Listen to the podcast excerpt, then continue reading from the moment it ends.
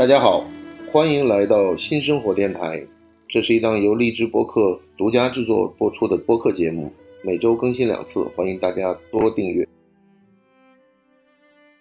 欢迎来到新的一期新生活电台。我们这一期呢，谈谈旅行以及旅行中的思考，包括旅行中的遭遇，或者是旅行中的艳遇，都可以啊。但这个没有问题，因为这两天我在看那个保伦佐伦蒂诺的一部电影，他后面写了一句话挺好玩的，他说旅行非常有用，它让我们的想象发挥了作用，剩下的就是妄想和痛苦。我们的旅程完全是虚构的，而这个呢，就是它的力量。然后我们今天请来的这个嘉宾呢，是著名的旅行文学的作者梅小排。我之所以不把他称为旅行达人，主要是因为我认为他跟一般的旅行作者不一样，因为他就是早期帮着这个孤独星球撰写了一些文章，然后呢，他在从九十年代开始呢，就漂泊在祖国大地的大好河山上面。所以今天请他来谈一谈关于旅游的一些思考吧。好吧，小白你来吧。那大家好，范廷瑞老师好啊啊！我跟范廷瑞老师呢，其实也是老朋友啊。当然，我要纠正一下范廷瑞老师刚才对我的一些定义啊啊。第一呢，著名肯定没什么名啊，搞得跟郭德纲一样的 非著名非著名啊。第二是文学，这个也是特别严肃的一个词啊。你是网络写手啊？也不是网络写手，我也像网络写手也非常红，对，我还达不到这个标准。啊但是你这种以前一直在传统媒体做的这些人，对网络写手肯定是嗤之以鼻的，对吧？我先不表明我的态度。那文学呢，我肯定谈不上。但是我确实是从两千年开始呢，就给二十年了，小，二十年，二十年啊，对，写专栏吧，也可以说是写稿吧。著名专栏作家，哎，就是著名也谈不上。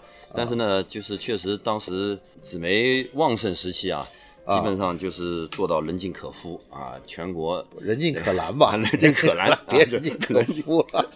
对对，因为有一回，有一回不是说才可夫对吧？人就可拦吧，好吧。有一回我从那个埃及回来啊，在零三年还是什么时候，非典的时候啊。然后后来我一哥们，因为那时候我在东早吧，我在《东方早报》，然后我就写了很多稿，然后给什么《L》啊，很多杂志，还有什么《神江服务导报》啊，还有什么北京的。一些旅行杂志，后来我一哥们一看这个，我用了不同笔名啊啊，有小孩啊，有大排，有排骨 啊，还有朱正啊，反正就类似我的本名。就你本名叫朱正？对啊对，我本名叫朱正。那为什么叫小排呢？啊，这个就要讲到二十多年前了，因为我九九年上网的啊，九九年上网的那回呢，我也不爱去聊天室，因为我觉得有点浪费时间。嗯，那个时候的 QQ 比较流行啊，我也也不大用啊，因为那时候。不是说所有的朋友都可以用这个网络的，明白？网络联系，但是我特别爱上的一个是新浪旅游论坛啊啊，因为我那时候开了很多眼界啊啊，你知道新浪旅游论坛吧？我不知道，就新浪论坛是原来四通立方的一个中文论坛，它以体育论坛为主。对对，也不是也不是，其实它的它当时就体育更知名度更强，因为最早有足球的那一块嘛，对，有有就是。那个时候可能九九年、两千年，你能在网上找的那种论坛跟别人交流，就可能就是新浪。我们是在几个吧，一个炮网，一个西祠论坛。炮网很多人都是从新浪、四通立方中文网站过来的，转到炮网。江湖什么，我也我也老在那个对对对对对对对，江湖挺好的，江湖挺好的，江湖什么就炮网嘛。那我那个时候呢就。可能那个时候中文论坛的人也不多。不，我们今天谈的是个旅游节目。我明白明白，不是谈一个互联网发展历史的回顾。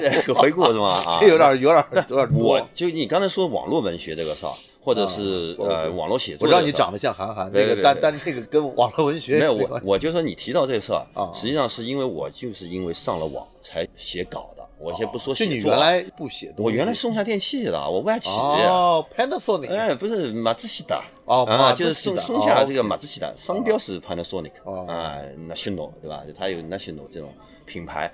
那我原来是外企的一个 sales，一个销售员啊，你可以叫这个销售经理吧，现在经常用的。但是他们这日企呢叫营业担当，经理有担当，哎，有担当啊，有担当。好，我原来是完全。不搞写文字工作啊！我不说写作这个事，写作也很慎重，是吧？对。但我完全不搞这个文字工作。但那会儿呢，我在松下电器的时候有很多假，嗯，我们有夏休啊，也是一个正经的外企。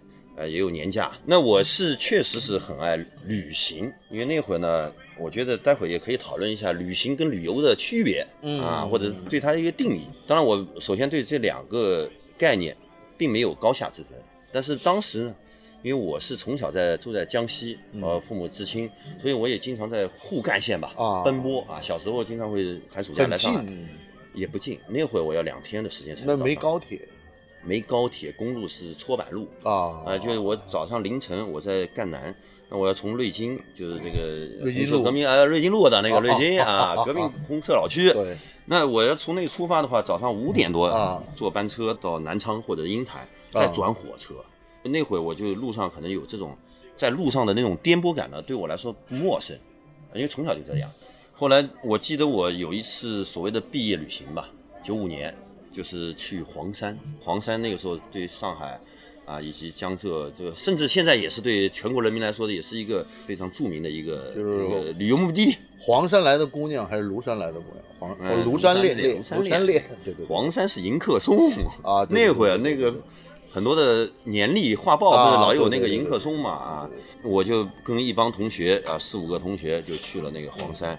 那是我真正意义上的一次所谓的旅行啊，或者是，呃，因为我们四五个人搭火车十几个小时，然后爬山。因为之之前很多人写旅行思想的冲撞，嗯，那然后呢，我们就觉得呢，杰出的生命呢是需要环境的载体。那你寻找的过程当中呢，你就会发生一些碰撞，而冲撞中间呢，就会孕育各种灵魂。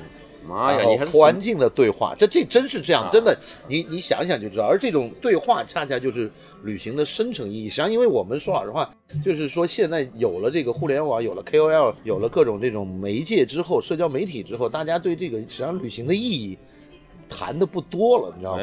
实际上就是说，是你的一个灵魂的投射。就是之前那个老苗苗师傅老写这个嘛，我就因为他是有一次是跟已经去世的大仙儿一块儿，他们两个参加北京吉普的活动，就从哈尔滨开车开到莫斯科，再从莫斯科去巴黎。然后呢，他在整个三联呢就写了很长的一个“愿你的道路漫长”。实际上那个过程和他之前在。生活圆桌上写，连那个三陪小姐都拿着一本文化苦旅，这还是有区别的，你知道吧？所以我就觉得你就不用给我细说这您小时候的这个，对，我是想谈，就是说你经过那么多次旅游之后。旅行，呃，对，旅行之后就旅游，当然有点低了，对吧？也不是，我没有高下。就从咱们中国这个词儿上面来讲，旅游嘛，就旅旅游团嘛，旅行团也有旅游，但但是呢，从政府的这个管理上面呢，叫旅游局，不叫旅行局。这里面是有一个区别，因为旅行呢会带比较一个明确的目的，去探索一些东西，或者有些观察，或者有些什么东西，或者体验。当然，大家都是体验啊。旅游呢，更多倾向于玩乐。呃，对，我我是这么理解的啊，我就是更多享受，就等于因为你有了文化以后，你会对玩乐呢，你觉得这是理所应当的，是一个你的精致生活的一个计划。所以这里面我觉得没有高下之分。对，但是为什么国家是用这管理机构，它用旅游局来命名的？因为它是更多是一种商业上的目的，就因为有有造成对，因为造成消费。对对对对，因为你刚才念了一堆格言啊，我也没听进去，但是我是觉得。在我的之前的观点，不是我念的格言，是我写的。哦，你写的哦，我你老亲自写的是吗？啊，对呀，您这个什么叫念的格言？这个这个不能这样讲，对的，就是你总结出来了一段对非常深邃的思考，不是深邃思考，因为实际上就是这样一个很现实的情况。明白？对，我就是我要分享一下啊，就是因为这个里面个人个人的成长确实有关系啊，因为第一呢，我比如早期肯定就是玩。啊，就是好玩心态，很多这样的。就等你学会了打字之后，你就对啊。那我学会打字呢？原来的开始的这个呃写作，嗯，可能也是记录肤浅的一些经历。那后来你会想，你刚才说的旅行的意义问题啊，当然现在有很多书籍啊，我看过一些书籍啊，不，比如很早期我们那会儿大学的时候，肯定受文化苦里的影响啊，虽然它。后面有很多争议，对吧？包括后来他那个余秋雨写的其他的什么《千年一叹》，那个都根本没法看啊，就是那个。但是确实受这个东西的影响啊。这不代表本节目立场。对对对，我 我个人嘉宾嘉宾立场。包括那个有一个有一本书，我不知道你听说过，阿兰波德顿吧？啊，就是《旅行的艺术》，对吧？但是那本书也是很晦涩的，我不是很因为是这样的，就是这些人呢，阅读了大量的苏格拉底的哲学著作之后，嗯，他在对这个。旅行看的时候呢，就跟我们去那儿什么吃顿好的啊，什么扶墙而出，对对，就完全不一样了。对，因为更多他们平时对他们平时的这种养尊处优的生活，造成了他出去旅游，他会觉得在路途的上面这种颠簸，这种他会觉得跟他的目的地的这种。奢华是中间是一个必然的一个过程，但这个过程呢，就恰好呢，就是一个你从一个生活到另外一个生活，而且你想过没有？一个实际上旅游最奢侈的地方在于什么地方呢？它跟你买东西不一样，它全活在你的脑海里面了。就你说某年，memory 嘛，就是那个一个对你某年某月的某一天的那种旅游，在多年之后折射在你的生活中间的印记。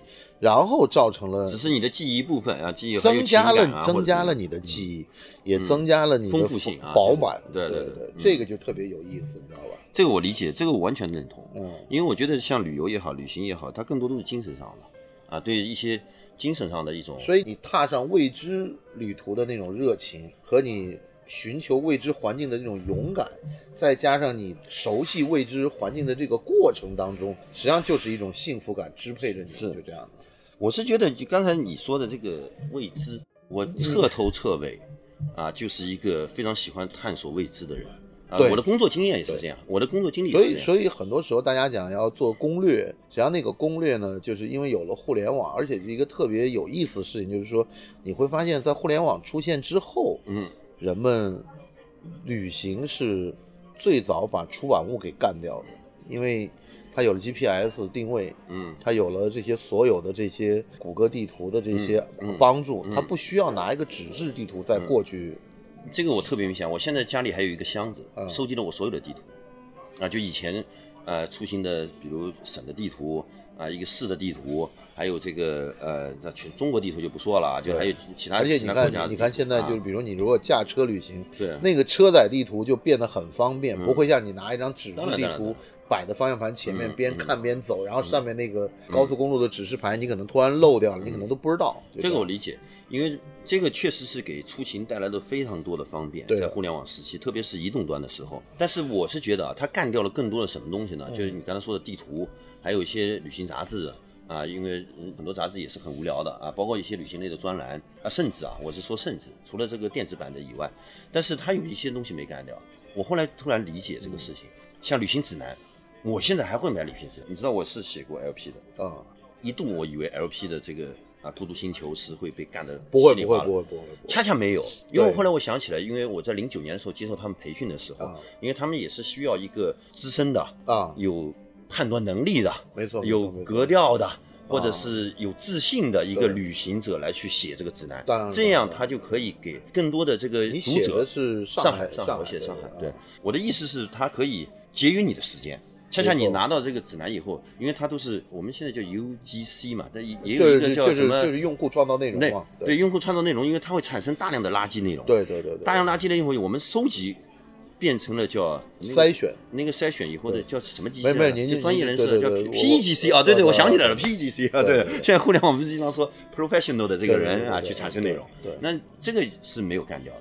因为我后来经常也跟他们会沟通啊，他们销量也非常好，现在还非常好。嗯，因为这样的话，我我假如是特别是中文版啊，我不知道海外市场怎么样。让以前我听说过一个笑话特别好玩，就是头一年这个印度某条街上一个餐厅，嗯，被写入了这个 LP 里面，嗯。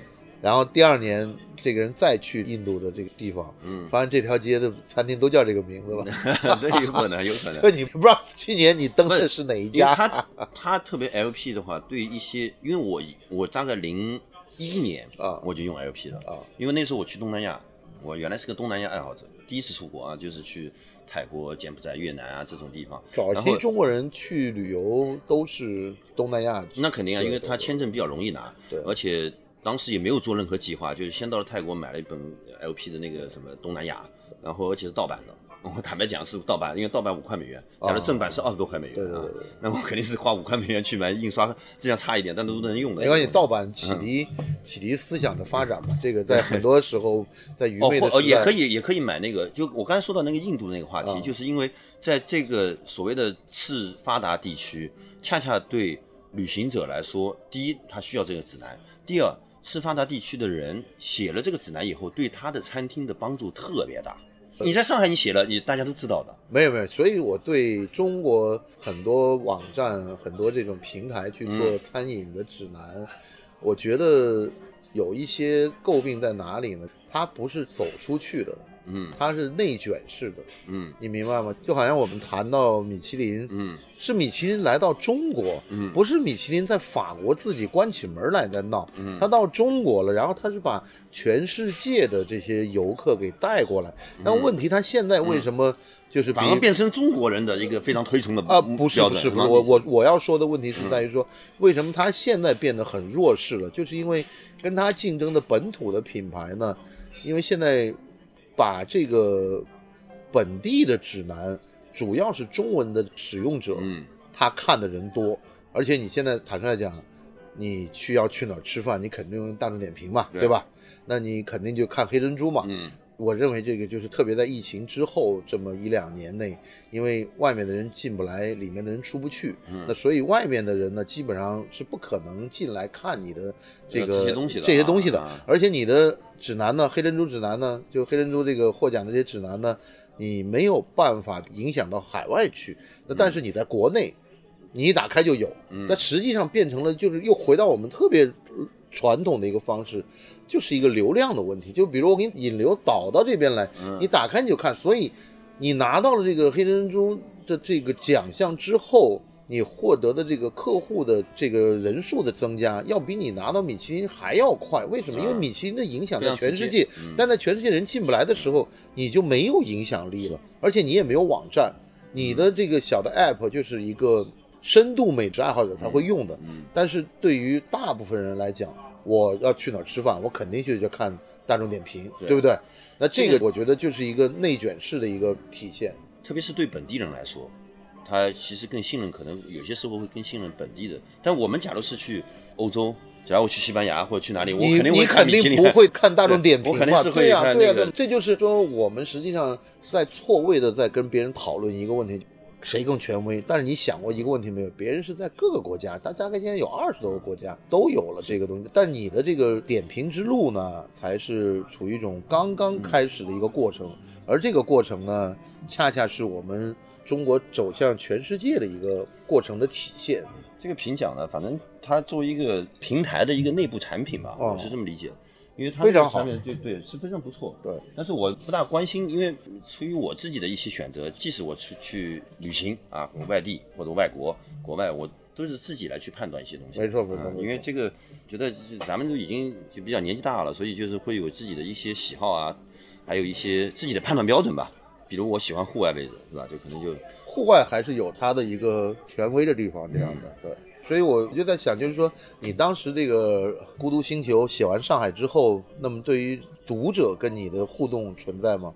那本东西呢，我是作者之一啊，我知道是一个，是大概一一个群吧。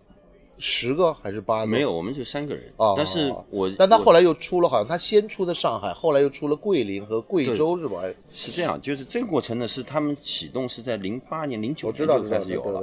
然后当时我接的这个任务，先写了一轮底稿，因为他原来是跟三联的一个合作，就是三联帮他在做，对对对，就是那个三联呃这个蔡锦辉啊或者什么，他们在做这个事情。但是呢。我写了底稿以后呢，他们跟三联的合作就断了。嗯，后来一三年、一四年、一五年，他们自己出了本杂志。对，杂志是另外包给这个台湾人的。啊，对，对对，就旅行那个那个孤独星球的那个杂志，这个跟我没关系。但是那套书呢，他们一开始就想就本土化。嗯，因为他希望是中国旅行者在中国的土地上的一种旅行标准下的一个采集下的信息，否则他有 LP China China 就是那个有中国版的。但没有分拆成各个省份。我不明白，就是你们的这个内容翻译成英文了吗？没有。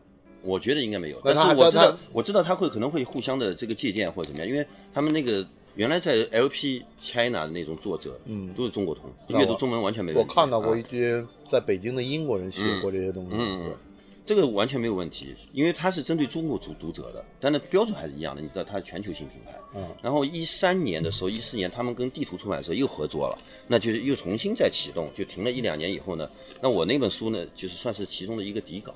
就是底稿以后呢，因为那时候我已经有工作啊，有有不，那你的是这种是在地化的一个写作，当然是在地化的写作，明白明白。但是它的标准框架、采集方法是全球化的，就是全球标准下的。因为我知道这对英国夫妇最早先去了澳洲旅行，还是不是他们澳洲人啊？对对，他们澳洲人，但是他们是从呃澳洲出发，是从英国出发吧，还是什么？开了一个小货车，对，然后在整个往亚洲。其实这个后来我想。呃，因为在西方来说，旅行是一个家常便饭啊。当然，二十年前我们出门旅行的时候呢，你会觉得哇，还是一个先行者啊、背包客嘛，这个预算很低，好像我要跟当地人打成片，我要拍照，我要怎么样怎么样。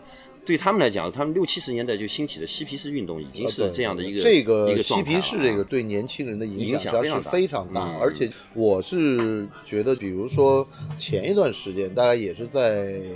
十年前或者十五年前，中国的平面媒体呢，很强调一个概念叫“壮游”。对这个呢，实际上“壮游”呢，就是指的是英国呢，让这些年轻人在读大学之前，带着由家里的管家仆人啊，他或者带一些非常有文化的人，带着去亚非拉去旅行，旅行一两年，然后呢，产生一个新的人生观。那我大概是。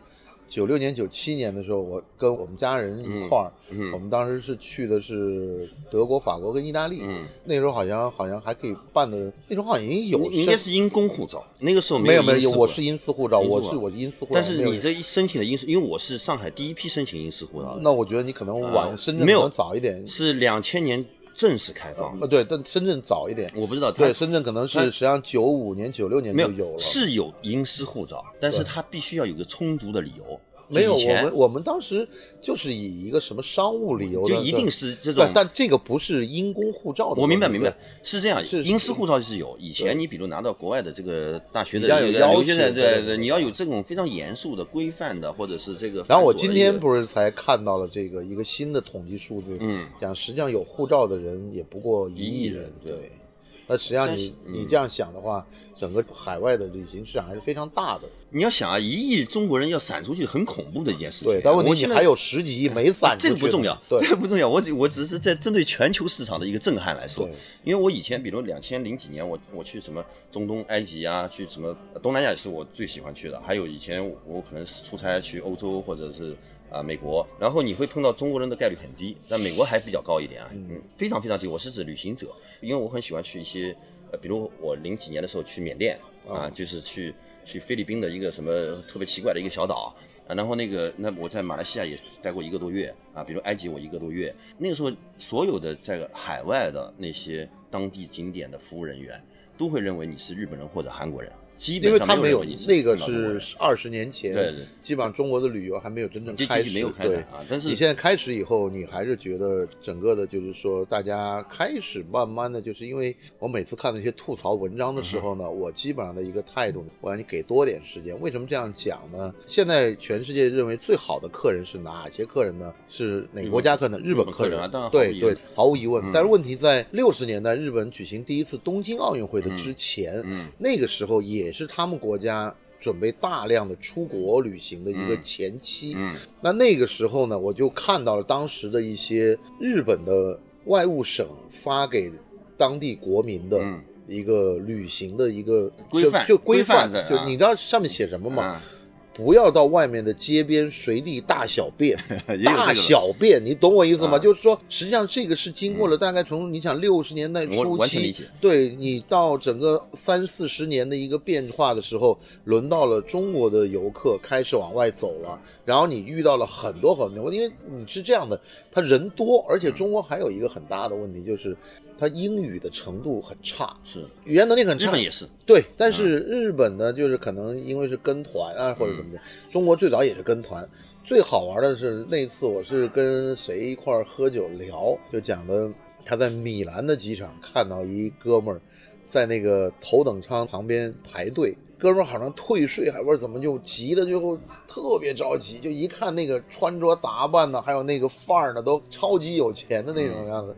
然后哥们儿在在候机大厅喊出一个你特别熟悉的话：“服务员。”他急了，你知道吗？因为明白他退税有时间，他可能是不是他机场在那个对，而且他那会儿没带什么人，就自己好像就就当时就觉得这会儿大款，就这会儿你得有个服务员来帮我一下，然后。我碰到过，碰到过。对，但你刚才说的日本外务省的这个规范，我一点都不惊讶，因为我看过那个苏珊·桑塔格的《论摄影》那本书，它里面一开始首篇就是嘲笑日本游客，因为他在七十年代写的，我有点忘了，很多年前看的，就大概意思呢，就是你只要在马路上看到日本游客脖子上挂个相机，到处咔嚓咔嚓，因为他是论摄影嘛，就是日本游客的一种，他是嘲讽的这种口吻写的啊，就是日本游客的标准动作。那你现在你可以想想，现在你去啊海外，有些时候碰到中国大妈旅行团，他可能就挥舞着丝巾拍照啊，或者捧着那个丝巾，其实逻辑是一样的。但是这个有，但你现在看看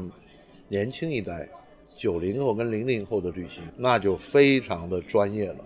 嗯，他们功课做的也很好，攻略也搞得很清楚，然后该住的酒店、该去的博物馆、该去的地儿，而且呢，他们。不声不响的，我觉得这是一个一代人跟一代人不同的，完全不一样。因为那个时候，呃，就二十年前，就现在小孩，我因为现在也不是小孩啊，我不能这么说啊，因为他们现在年轻人啊，稍微年轻一点。现在他们有很多，我在机场转机的时候，有些时候正好碰到吸烟室啊，或者是什么，也会有交流。现在年轻人非常厉害了。嗯。现在你碰到一个年轻人，他说说啊，我跑过多少个国家，这太正常了啊，因为他跟以前我们还这个护照限制。经济上的问题，财务上的一个限制，当然还有对未知的一个恐惧。现在年轻人没有，他九零后什么的，他生下来他就觉得这些是自然而然的东西。对啊，就是他觉得这个啊城市就应该有地铁。所以，所以我给你再讲一个我最近的一个感受的一个小插曲。就现在我们还看到很多港式的餐厅在上海开，但是明显呢，他们的受欢迎程度呢，颓势颓势有点往下走了。为什么呢？因为。现在的消费主力呢，不是八零后了，是九零后。九零后现在对于香港的这种好奇程度，以及他们的这种渴望度下降的非常多。加上过去一两年的这样的一个情况，他们就觉得香港不好玩。嗯，像我干嘛不去日本？嗯，我干嘛不去什么其他地方？嗯，他们就不会像八零后，因为八零后呢，最初他看港产片啊，不是他最初接触到外部世界。是看的港产片，是看的 TVB，是看的这些，包括听这些什么那个金曲、粤语金曲、歌港口啊，劲歌金曲，他打开了他对文化、对这些外部世界的向往。但现在的孩子不是这样的，所以我觉得也是一个一个时代的缩影吧。而这个缩影呢，恰恰呢体现的最多的地方是在旅行上面。而这个旅行呢，你看，比如说五零后和六零后，你会就觉得他们对于旅游的这种我行我素啊，包括不喜欢各种的餐厅礼仪啊，或者这个就非常的自说自话。但是年轻人不会这样，因为你刚才说那个说到香港，因为我第一次出境就是香港，啊，因为我从香港飞的曼谷，是啊，在香港待了几天，然后我住重庆大厦。而且我当时充满了激动。我当时第一站去的是德国嘛，九八年的时候也是从香港飞，因为当时国内航班除了上海和北京之外，只有离我们，因为我们当时在深圳嘛，也是在香港过了一晚上，然后再坐的应该是国泰去的。是是是，对，就整个这样一个过程和现在。但你那会第一次去香港是激动吗？呃，不激动。哎，哇塞，我很激动。因为也没啥特别激动的，因为怎么讲呢？就但那会你在深圳可能对感觉不一样，对，可能我从上海过去，对，而且而且而且小时候觉得对香港文化太向往了，对，但是问题我们我们对这个重庆森林吧，这个因为它比较便宜，对，比较便宜，不是因为重庆大厦，我们知道那就是一 个比较脏乱差的地方，我不说这个其他的啊，就比较脏乱差。但是因为我后来碰到很多香港朋友，他们说我住在重庆大厦，他们都很敬佩，就非常敬佩啊！我就知道 这个，而且我住的是名字叫上海宾馆，我特别守旧啊！有看到有个上海宾馆，我去谈价格啊，我还是谈价格，没有预定啊。就实际上，我坦率的说，我是觉得在七零后、八零后的身上呢，你还能找到一点点嬉皮士的这种风，这种就是向往。嗯，但是你在。九零后和零零后的身上呢，他们没有经历过这段文化的洗礼。就这段文化呢，没有呢，也不缺什么，因为全世界可能大部分的年轻人在这段时间呢是没有嬉皮的这个文化。因为嬉皮呢，我到现在感觉啊，倒反而会觉得在零零后或者一零后这些人孩子身上会有嬉皮的文化。为什么呢？因为你只有到了物质极大丰富的这个年代之后，你才可能有一些。厌世或者避世的情节，一直苦哈哈的时候，你是不可能说特别厌恶这个世界，因为你拥抱还来不及呢，你怎么可能说逃避呢？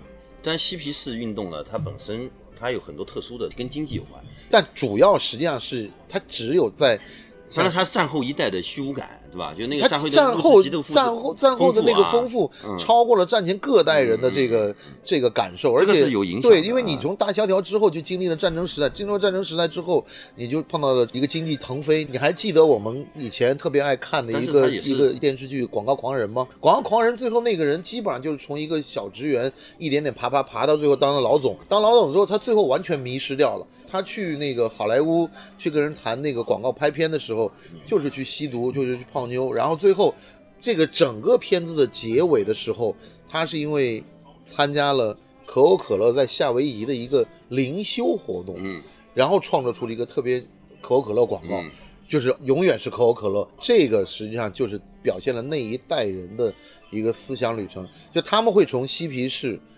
变成了雅皮士，嗯，这是一个过程。雅皮士这批人就是从嬉皮士过来的，是就这样。因为我们说的正经一点吧，因为本来就是一个文艺青年，原来，对吧？你肯定是看很多这种什么凯鲁亚克啊，什么，对 对吧？文艺青年，然后你就对这个产生兴趣，哎，感觉我的这个精神气质上跟他们也有点暗合之处。实际上呢，我们现在在嘲笑这种。Cosplay 的这种愚蠢，嗯，实际上你不觉得文艺青年某种程度上也是个 cosplay 吗？就是他看了很多名著，看了很多小说。首先，我我一直反对，就是我没有 跟没有对 cosplay 进行这个愚蠢。不对，我我只是对一些。Cosplay 的不规范的，或者这个标准程度不高的，哎，水平低下的那种粗劣的啊，就是高级 cosplay，对，那很牛了，那很牛了。但是但是你说汉服乐也是一样的，对但是你不觉得文学青年某种意义上，或者文艺女青年某种意义上就是 cosplay 的一个体现吗？就她把自己融入到她以前看的小说里面的女主人公的感情生活了。他在 cosplay 这个，而不是 cosplay 比较我理解比较浅外面上的外表上的啊，他是他是 cosplay 精神上的。但是这个精神上的这个也太正常了，因为精神上的我我一直不嘲笑女文艺女青年，我特别喜欢。我没有，我也没有。因为我说你假如是说 cosplay 是一种完全是形上的东西。当然，他在精神上也有一些暗合，他对二次元的这种喜欢啊，就是就是现在游戏人群，或者是这个他对某一些文化的一个喜欢，比如汉服或者怎么样，那他是在做这些这个角色的投射，对吧？对。呃，因为我们也在文艺女青年，他原来呃，当然我们也看过三毛，对吧？也看过这个什什么类似这样流浪的那个。这个就是说，你对这个事情的一个清醒认识，你可能你在二十多岁的时候。你所想象的和你期待的，嗯，正是你看的小说里那边，就是我现在当然有，我当然有这样，就我认为说，感受的拓展和审美的产生，然后产生了更多主体的感受，而这个主体的感受就是你精神上的愉悦，而这种感受是通过了文字、影像来展示出来，然后通过你旅行的凯旋式的归来。再传播出去了，对对不对？也有可能是很颓靡的回来。不，你是，那你玩伤了。但但但大部分时候都是，哎呀，哥们儿，哎呀，我操，哥们儿刚从美国回来，没有没有，哥们儿刚从欧洲回来。那会我是经常我藏区回来，那肯定臭了。那不是我也洗澡啊，但是我当然有十几天没洗澡的经历啊，这肯定。我毕竟是一个都市人，所以我还会带湿纸巾这种东西啊，这个擦擦这个部位啊什么的，这肯定的。但我的意思是我原来确确实实。是受文学作品的影响，当然当然影响到我去探寻某种目的地。举个简单例子啊，我以前很喜欢马丽华的《西藏三部曲》啊，所以我去了很多次藏区，完全的看完这个《西藏三部曲》以后啊，那你还受这个两千年左右还是九几年受回到拉萨的影响，对不对？对，拎个马甲袋我就坐坐班车去了，这个从西宁去拉萨啊，就是有点像放逐一样的那种感觉啊，你就背一个包。也没也没太多钱啊，就是这种就是简单的旅行，对吧？就是你可能感受一些严酷环境对你的一种刺激，但你这个刺激你反而就很觉得自己很牛逼啊，就是肤浅的说法是很牛逼，实际上是一种兴奋啊，或者是我感受到了我在某些文学作品里面他在写的那些东西啊。当然我回来以后可能有一些回馈，对吧？或者是反哺啊，就是可能会也会写写一些跟跟自己个人体验有关的东西，这个肯定有。包括我有些时候就是看某一个。我以前喜欢这个河北的《江城》啊，那个那个涪陵，我还特地去了一次。我完全是看了这本书以后，对涪陵产生了。当然，我们小时候吃过涪陵榨菜。我我有跟你讲过没有？我九七年在深圳遇到何伟啊，你不知道这事吧？不知道，你好像是有讲过。对，然后呢，那次呢是我们在深圳。彼得海斯海斯热海斯热对吧？啊，对对对，他呢是我北京的一个朋友介绍我来，他来找我的。嗯。然后呢，来找我的时候呢，我呢就请他喝酒，然后呢就在深圳那个罗湖香格里拉的亨利酒吧，请他喝酒。然后呢，他在见我之前呢，他刚刚去了布吉。因为他当时在当和平队，在四川。这是深布吉，你是指深圳的布吉吧？对对对，深圳的布吉镇。然后呢，他的讲他很多四川的他的那个学生呢，就是打工去那个对对深圳打工。对，他就在四川。他书里面有提过。对他们这些人就在深圳打工，在当拉长。他跟那些人见完面之后，他在跟我见，他说了一句话，我至今终生难忘。啊，他说：“你们这样的生活非常资产阶级啊。”我想你此话真讲，他你们是一个这个社会主义国家，你们这个生活很腐朽嘛？你你听我讲啊，呃，因为《纽约客》原来有两个非常有名的在华记者，一个是对对对对，因为欧一文我跟你聊过，对对对，因为这两本书就两个人的写作，那写作都非常牛啊，非常厉害，这种非虚构写作是牛的不行了，细节极具文学性。但是你看完他们两套书以后，其实我更喜欢欧一文啊。对，就这个我们在这个我们在这个节目里就不展不不展开了啊，对对。